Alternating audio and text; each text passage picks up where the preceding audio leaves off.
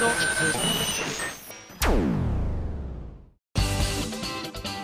井あさみのシンガーソングゲーマー。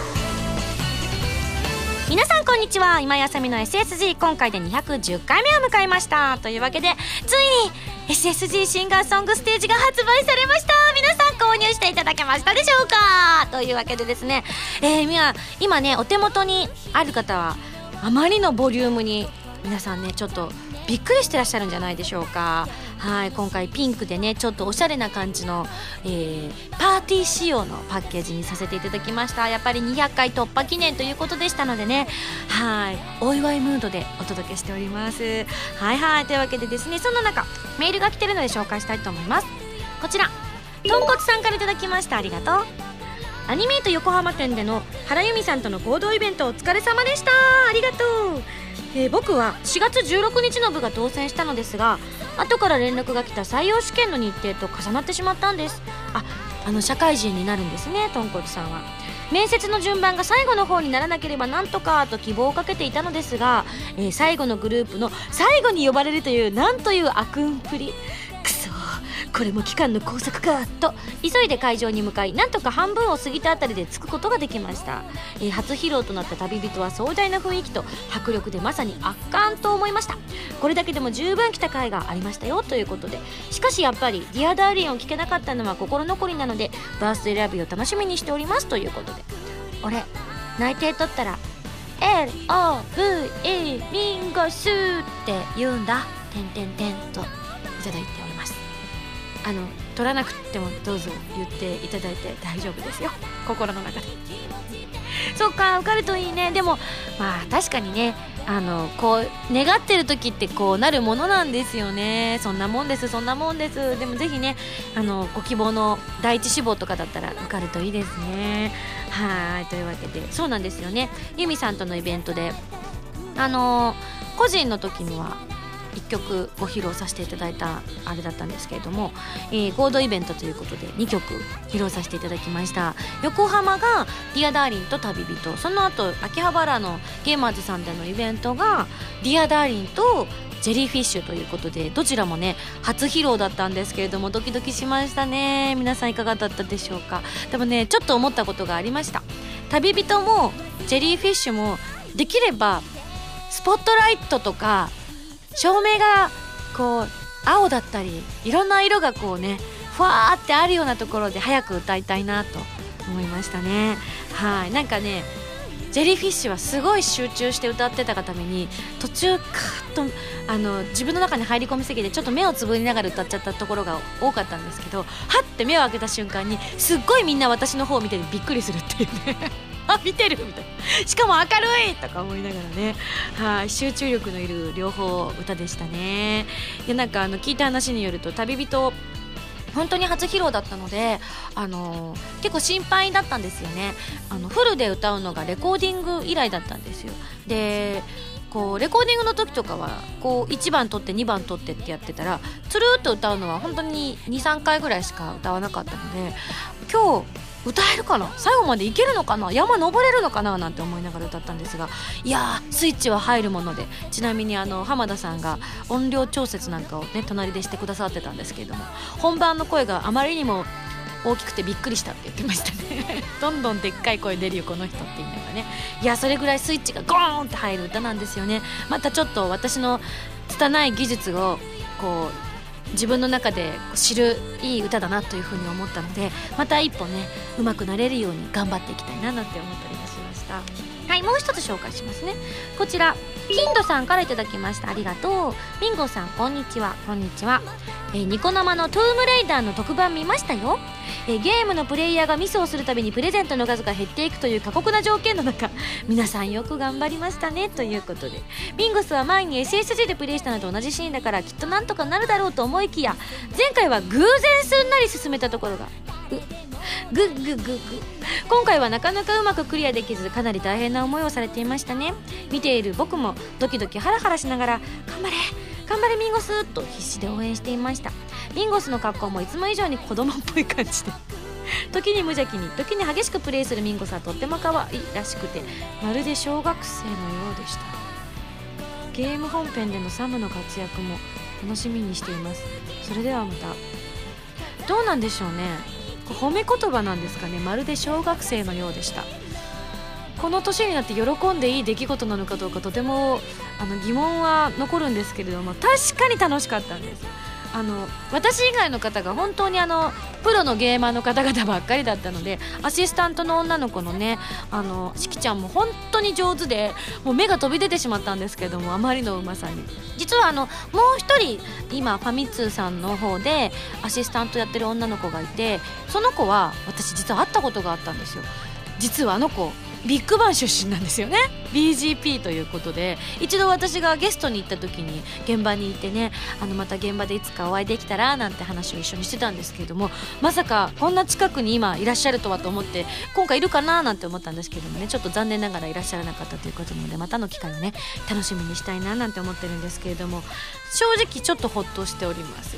まああの面が違うんで面っていうかあのクリアする場所が違うんで仕方がないんですけれどもあのブンブン丸さんより私のあのデッド数が少なかったのでよかったってちょっとだけよかったって思ったりもしましたね。まあブンブンブンさん本当に難しいところをやってくださってたので私は一番最初のあのいわゆるチュートリアルも含めたようなところをやらせていただいてるのでねあんまりこうレッドするシーンが少ないところではあったんですけれどもいや SSG やってて本当に良かったと思いました。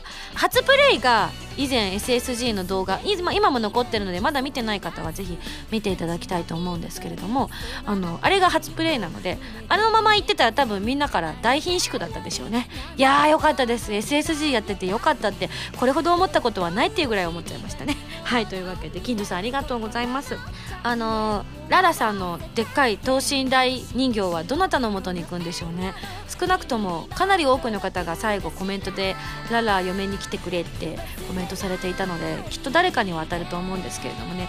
もう絶対当たった方はあの家か職場かどこかに飾るように手配はしていただきたいと思います。ね大事な大事な世界に20体ぐらいしかないねララさんですからね。お願いしますよ。私のねサームの親友でございますから。はい。というわけで。じゃあ次ですね。ちょっと久々にギテオタ紹介したいと思います。こちら信一さんから頂きました。ありがとう。ミンゴスこんにちは。こんにちは。この時期になると通勤中に真新しい制服を着た学生を見かけると自分の学生時代のことを思い出してしまいます。学生時代インパクトの強い先生に出会うことが多くこんな先生いたなと懐かしく思い出します。そこで僕にとって忘れられない先生を教えるのでミンゴスの忘れられない先生を教えてください。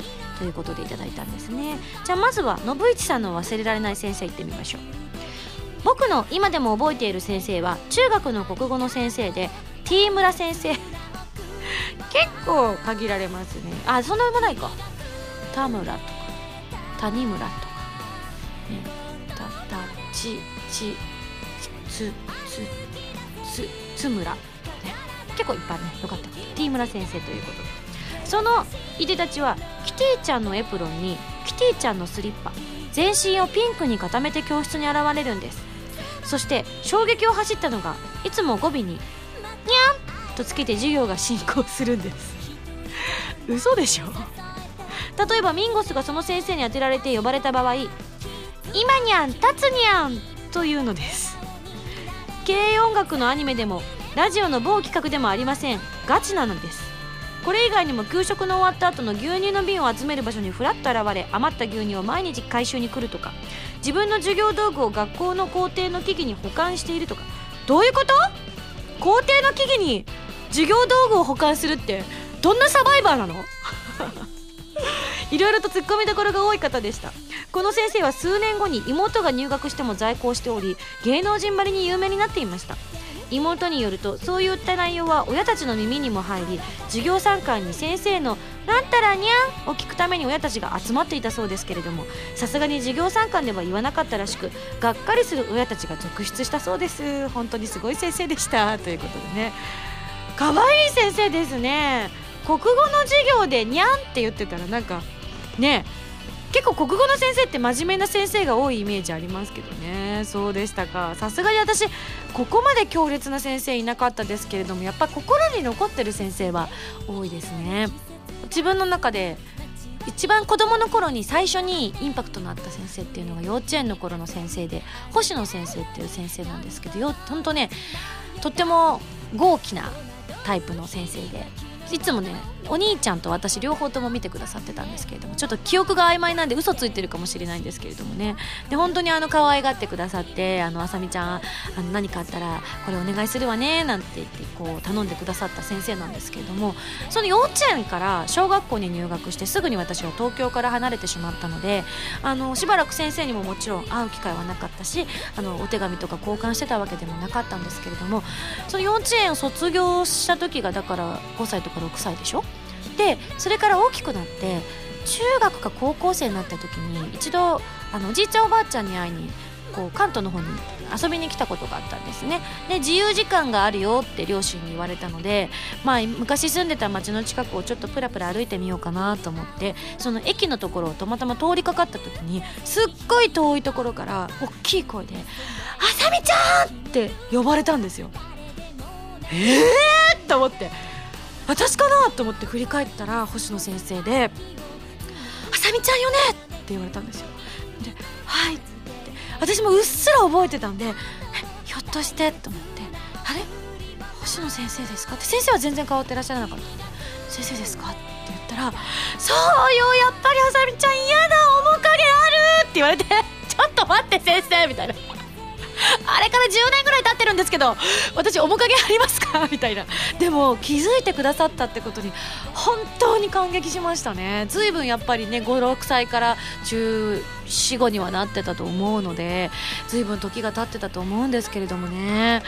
いや感動しました。なんかすごく先生の中では印象に残っていた生徒だったらしいのであさみちゃんじゃないかなと思ったのよなんて言ってましたけども。ひょっとしたらあの家族で別行動をしてねおのおの行きたいとこ行っていいよみたいな結構面白いあのこう観光したんですけれども。ひょっとしたらその時にうちの母だったり父だったりを見かけたのかもしれないですよね。そしたらなんかあれ？今井さんじゃないかしら？なんて。母と父はそんなに風貌は変わっていないのでそういうなんか事情があったのかな？なんて後から思ったりもしたんですけれども。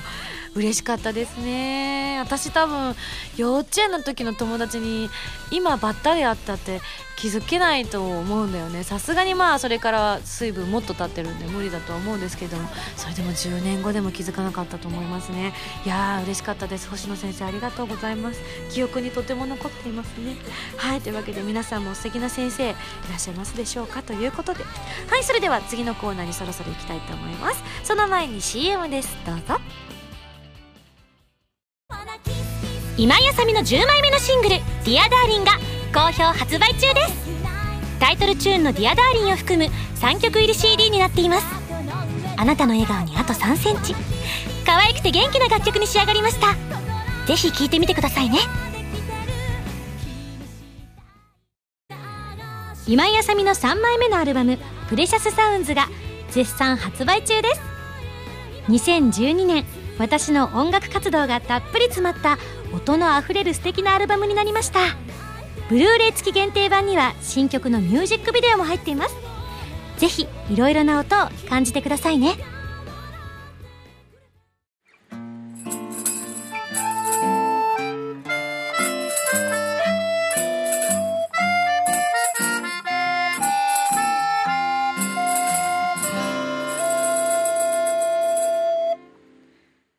ァミセン。このコーナーはファミツー .com 編集部から派遣された謎の司令官みおちゃんがおすすめするゲームを真のゲーマーを目指す私今井あさみが実際にプレイして紹介するコーナーです、えー前回の指令書に書いてあったおすすめゲームはマイクロソフトさんから配信中の XBOX ライブアーケード用ソフトバトルブロックシアターということで予告動画が公開されておりますがとっても楽しかったですね。一人ゲームも楽しかったんですけれどもみおちゃんとの協力プレイが本当に楽しくてあのムービーを撮り終わった後もしばらくちょっと面を進めるぐらいとってもハマり込んでしまいました。はい。どういうゲームかと言葉で紹介させていただきますと手書き風の可愛いキャラクターが動き回るアクションパズルゲームということで邪悪でハイテクな猫たちにとらわれた仲間を救うため数百以上あるパズルのクリアを目指していくということで。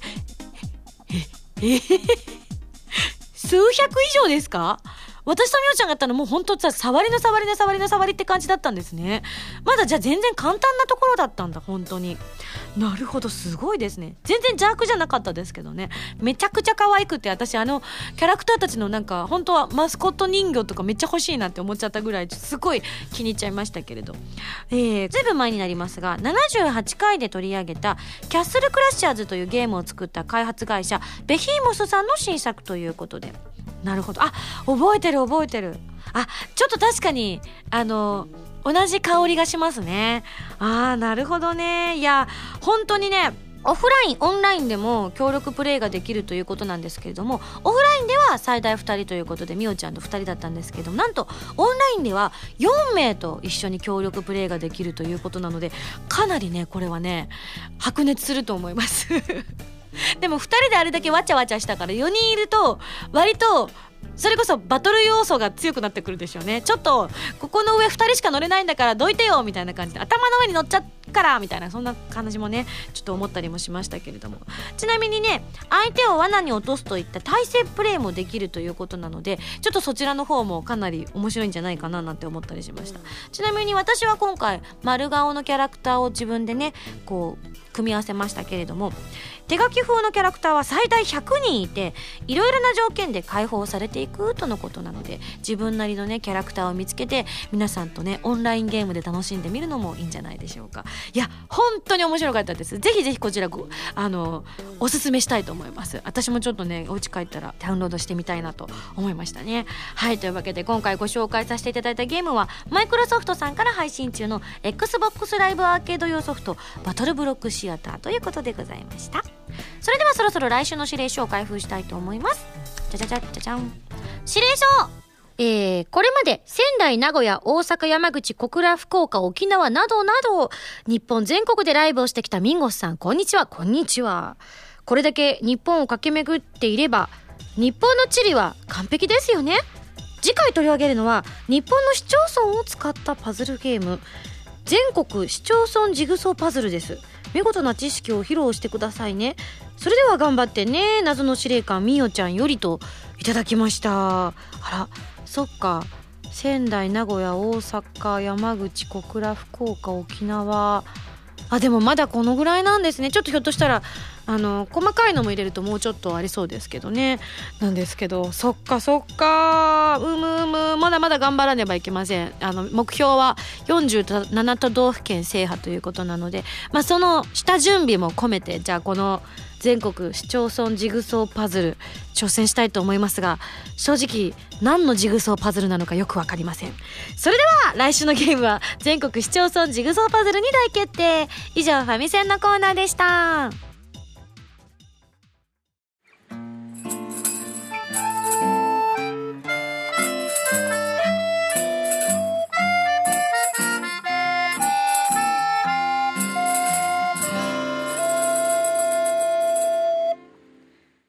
ミンゴスだよ。お便りコーナー。はい。というわけで今日もたくさんお便りが届いております。紹介したいと思います。じゃじゃん。鎌田さんからいただきました。ありがとう。こんにちは。こんにちは。えー、僕は先日1日に2つの事件が起きたのでメールしたいと思いました。何でしょう。朝いつもの電車が人身事故に遭ってしまい遅れてしまいとても混雑していました。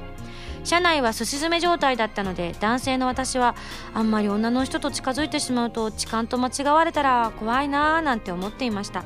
それぐらい人がたくさんいたんです。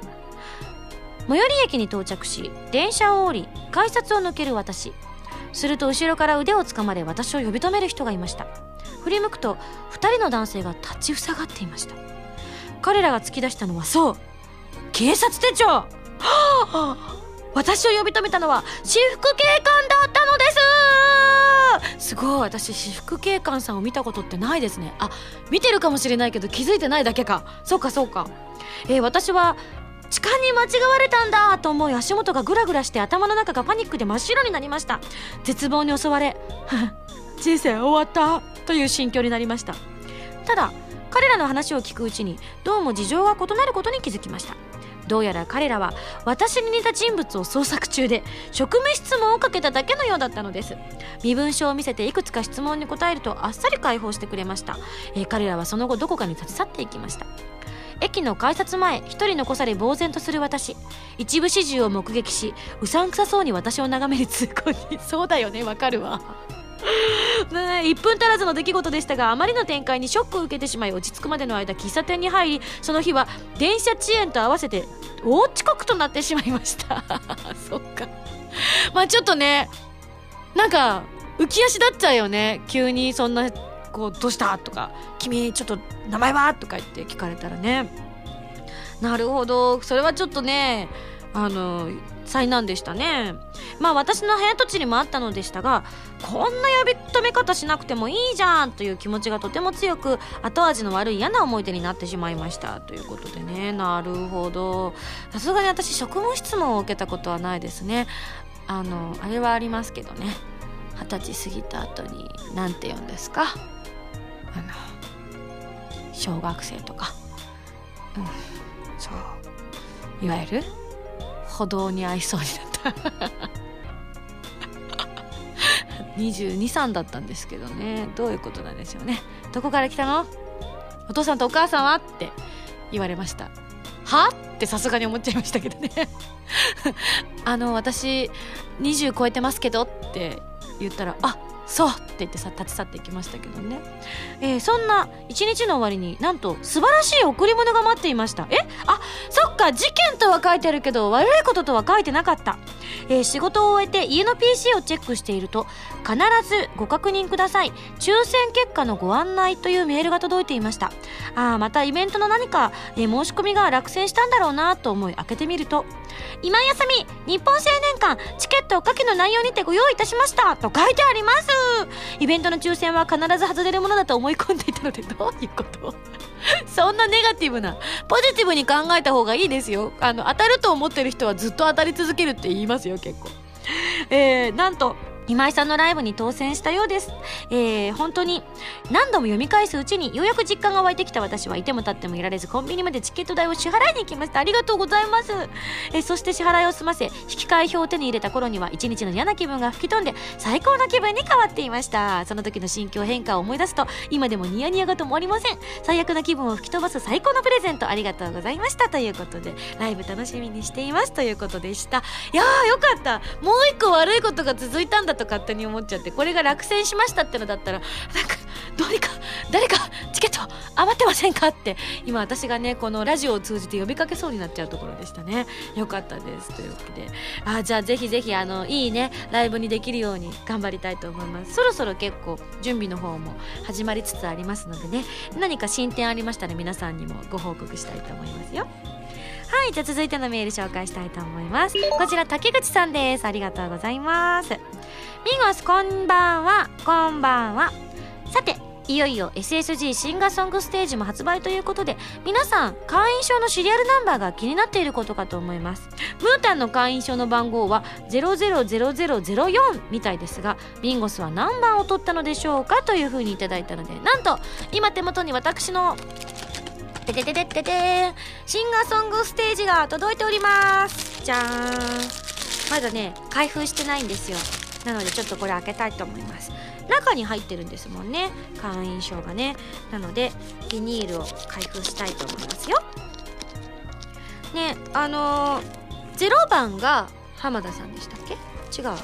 浜田さんは何番ですか？7番。あラッキーセブンを選ばれたんですね。サッカーチームの背番号が7番。あそういう情報いります？あそうですか。そうですかそうですか。なるほど。ちなみに3号さんは3番を先ほどもらってましたね。みおちゃんは？34番あみよですね。なるほどなるほど。みんなじゃあおのおの好きな番号をもらってるんですね。あゆみちゃんは？10番へえなんで10番なの？サッカーのエースナンバー。ファンタジスタ。10番はファンタジスタ。すっごい嬉しそうに今言ってますね。そうなんだ。あみちゃんサッカー大好きだもんね。そっか。うちのプロデューサーとアシスタントプロデューサーは2人ともサッカー大好きっていうのね。はい。プチ情報でございました。さあ中に入ってる今回もねかなり気合を入れて作りましたブックレットもね大事にしていただきたいところではありますが。おお中入ってました。SSG 会員証ということでね。結構可愛らしいデザインですね。あの文字は私が書いたんですけれども。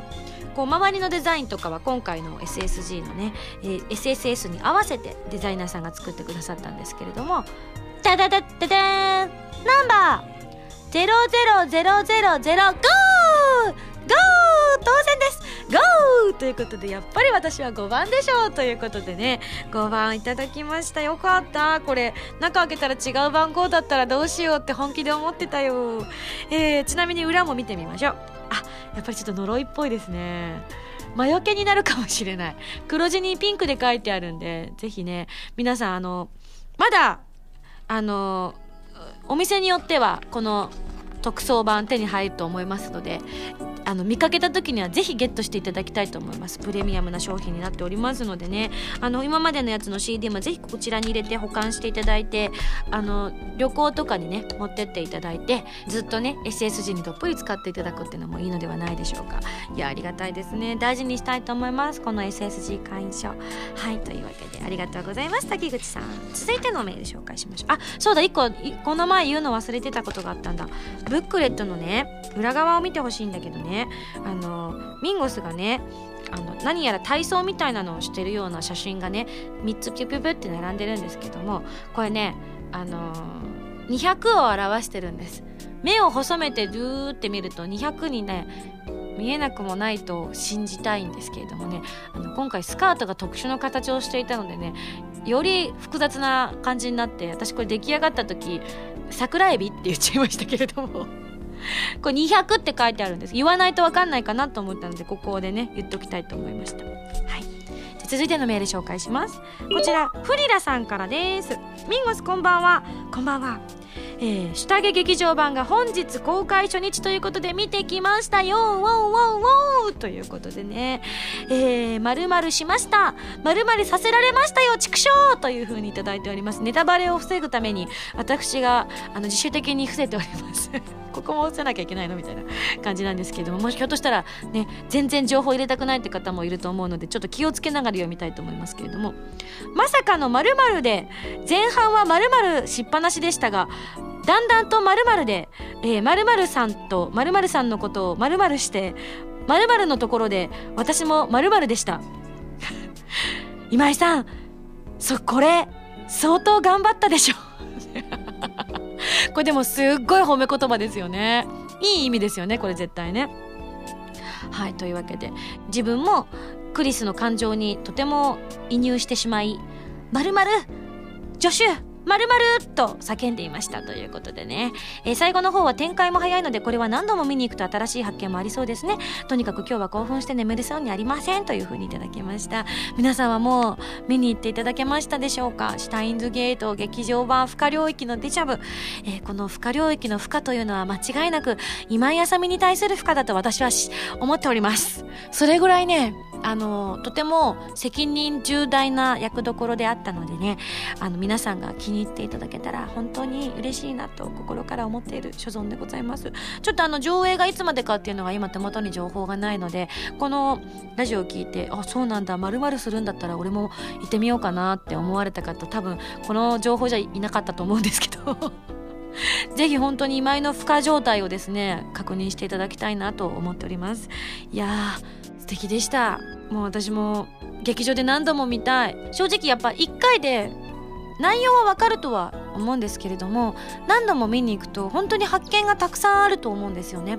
実は私も1回目では気づかなかった収録の時には気づかなかった細かいねところが本当に2回目になってくると気になってあこれみたいな感じでこんなところにもネタが仕込んであるとかね本当にねあの盛りだくさんの内容になっているので何度も何度も言っていただきたいななんて思っております。ぜひぜひ今後ともシュタインズゲートよろしくお願いします、えー、不可領域の方もそうですけれどもあの線形高速のフェノグラムも発売されてこちらもですねクリスだけじゃなくて各ラボ面が本当に頑張ってますのでぜひこちらも遊んでみてください。よろしくお願いいたします。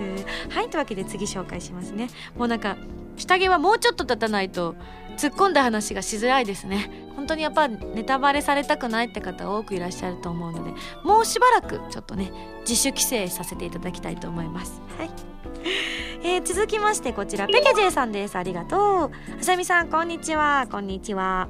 待ちに待った SSG SSS の発売そしてバースデー 2days ライブが近づいてきてなんだかそわそわした日々を過ごしております。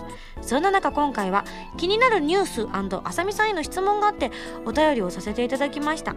まずは気になるニュースですが今日いつものようにツイッターを眺めていたらメイズスさんから発売される新しいゲームタイトル「ディスオーダー6」でなんと今井あさみさんがエンディングの曲を担当すると発表があったではありませんか？というわけでそうなんです。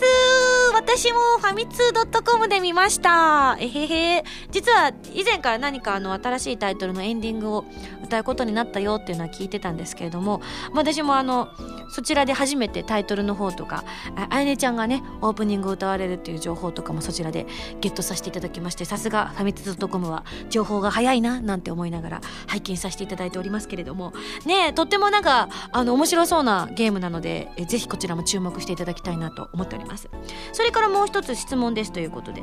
前回のライブツアーの後の、え CD 発売あるいは発表された曲の中で「 Dear Darling と「星屑のリング」の2曲はサイリウムの色がピンクと赤という風になっていますよね。あ星屑のリングは赤ですかね。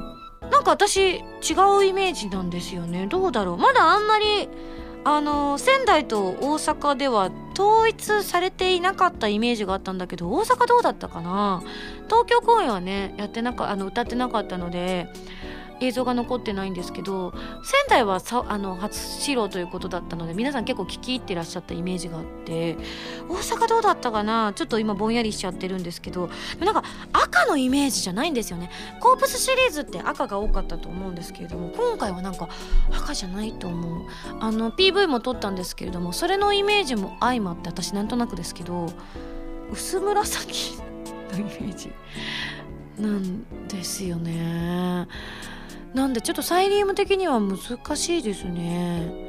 うん。でも星屑のリングっていうぐらいだからなんか濃紺とかいいですけどね。あこれもちょっとサイリウムは難しいですね。どうしようかな。ちょっとこれは考えたいところですね。なんかあの変わったサイリウムの色とかあったらいいんですけどね。何かないかしら。うん。えー、じゃあまあちょっとそれは置いといたとして。残りの3曲「旅人」「ジェリーフィッシュ」「宝物」について麻美さんがそれぞれの曲でイメージする色はありますでしょうか？というふうにいただきました。えー、あります。私あります。まあ Jelly Fish は言わなくてもなんとなく皆さん想像つくと思うんですけれども Jelly Fish は水色と青です。海とクラゲをイメージして海が青。クラゲが水色。っていうイメージですね。あ白が混ざってもいいかもしれませんね。なんかその3色のイメージがとても強いなーなんて思ったりします、えー、そして旅人なんですけど旅人はオレンジ。これはねウルトラオレンジでしょやっぱり。なんかもう夕日ですよやっぱり。夕日の色を思い浮かべてしまいましたね。うんなのでオレンジのイメージが私は強いですね。ちなみに浜田 P はイメージありましたか？却下でお願いします。いや赤の曲多いんですよ。今浜田 P が今旅人は赤かななんておっしゃったんですけど私赤のイメージの曲結構多いのでやっぱなんか雰囲気が変わった方が嬉しいなって思うんですよね。夕日のイメージがあるんですよね。私も夕日のイメージでオレンジなんですよ。なんでぜひあの箱の強いオレンジの方が夕日っぽいかなと思ったのでぜひじゃあオレンジ私の意見を採用していただきたいなと思ったりします。で宝物は私決まってるんです。色とりどり。もうねありとあらゆる色がたくさんというイメージなんですよね。今回のジャケットの方にも実は宝物の歌詞今回私直筆で書かせていただいてるんですね。あのこれたくさん書いたんですよ実は。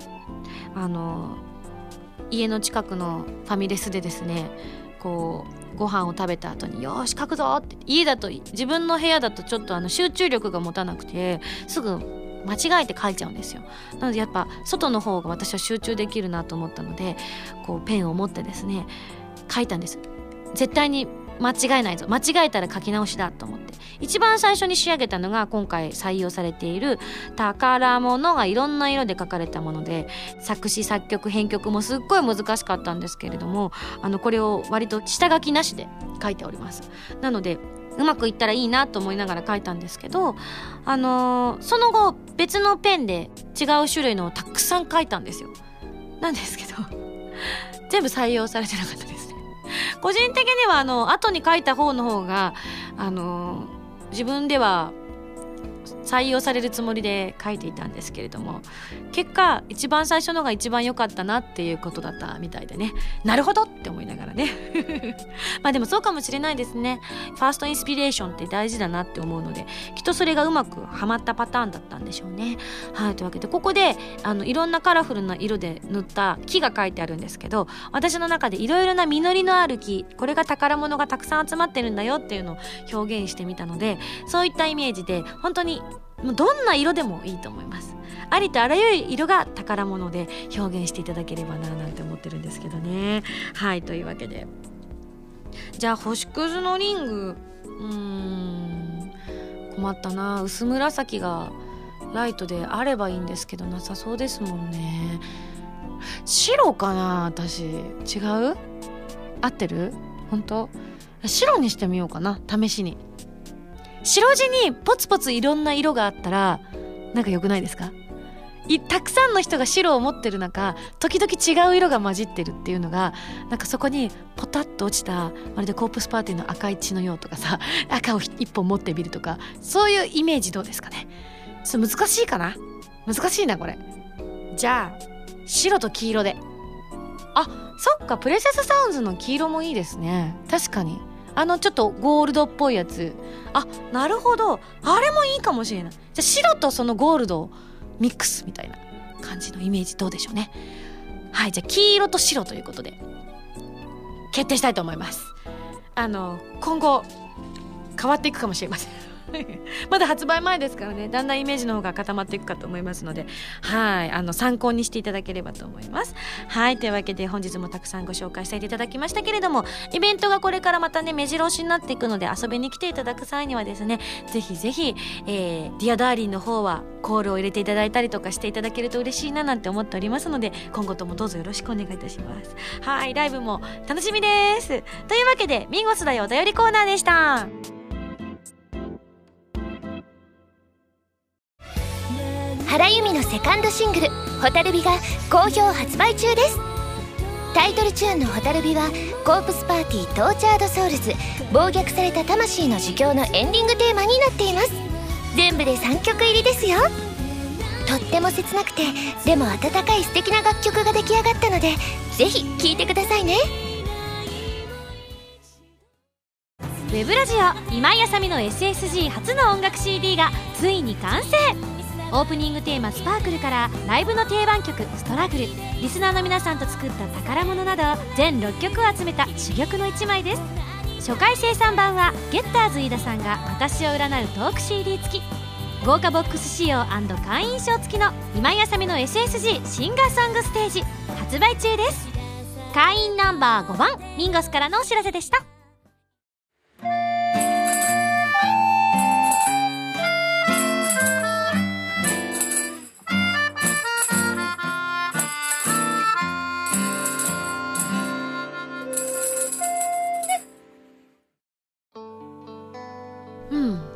か今白と黄色がやっぱ合ってる気がした。なんか今までのコープスパーティーとやっぱりちょっと違う印象の曲なんですよね。あのもちろんクワイアも入ってるからイメージはちょっと近いところはあると思うんですけども少しなんかちょっと崇高なイメージに近い雰囲気になってるっていうのがやっぱり OVA になったからあのそういうもう少し全年齢には内容的にならないけれど 少し健全なイメージが入ってきた結果かなというふうに思ったりもしなくもなくもないっていう今日この頃でございます。というわけでそんな星屑のリングの発売が、えー、6月の26日となっております。こちらは通常版と PV を収録した DVD 付き限定版の2種類を用意していますよ。本当にね寒い海辺で撮った PV もぜひ注目していただきたいと思っております、えー、劇場などでも公開されましたアニメ「コープスパーティー Tortured Souls 暴虐された魂の呪叫」のオープニングテーマともなっておりますのでこちらのねあの OVA の発売も、また近づいている所存でございますのでご予約の方をしていただけると嬉しいなと思っております。そして今年のバースデーライブも近づいてまいりました。5月の25日がブルーステージ。5月の26日はオレンジステージとなっております。会場は日本青年館。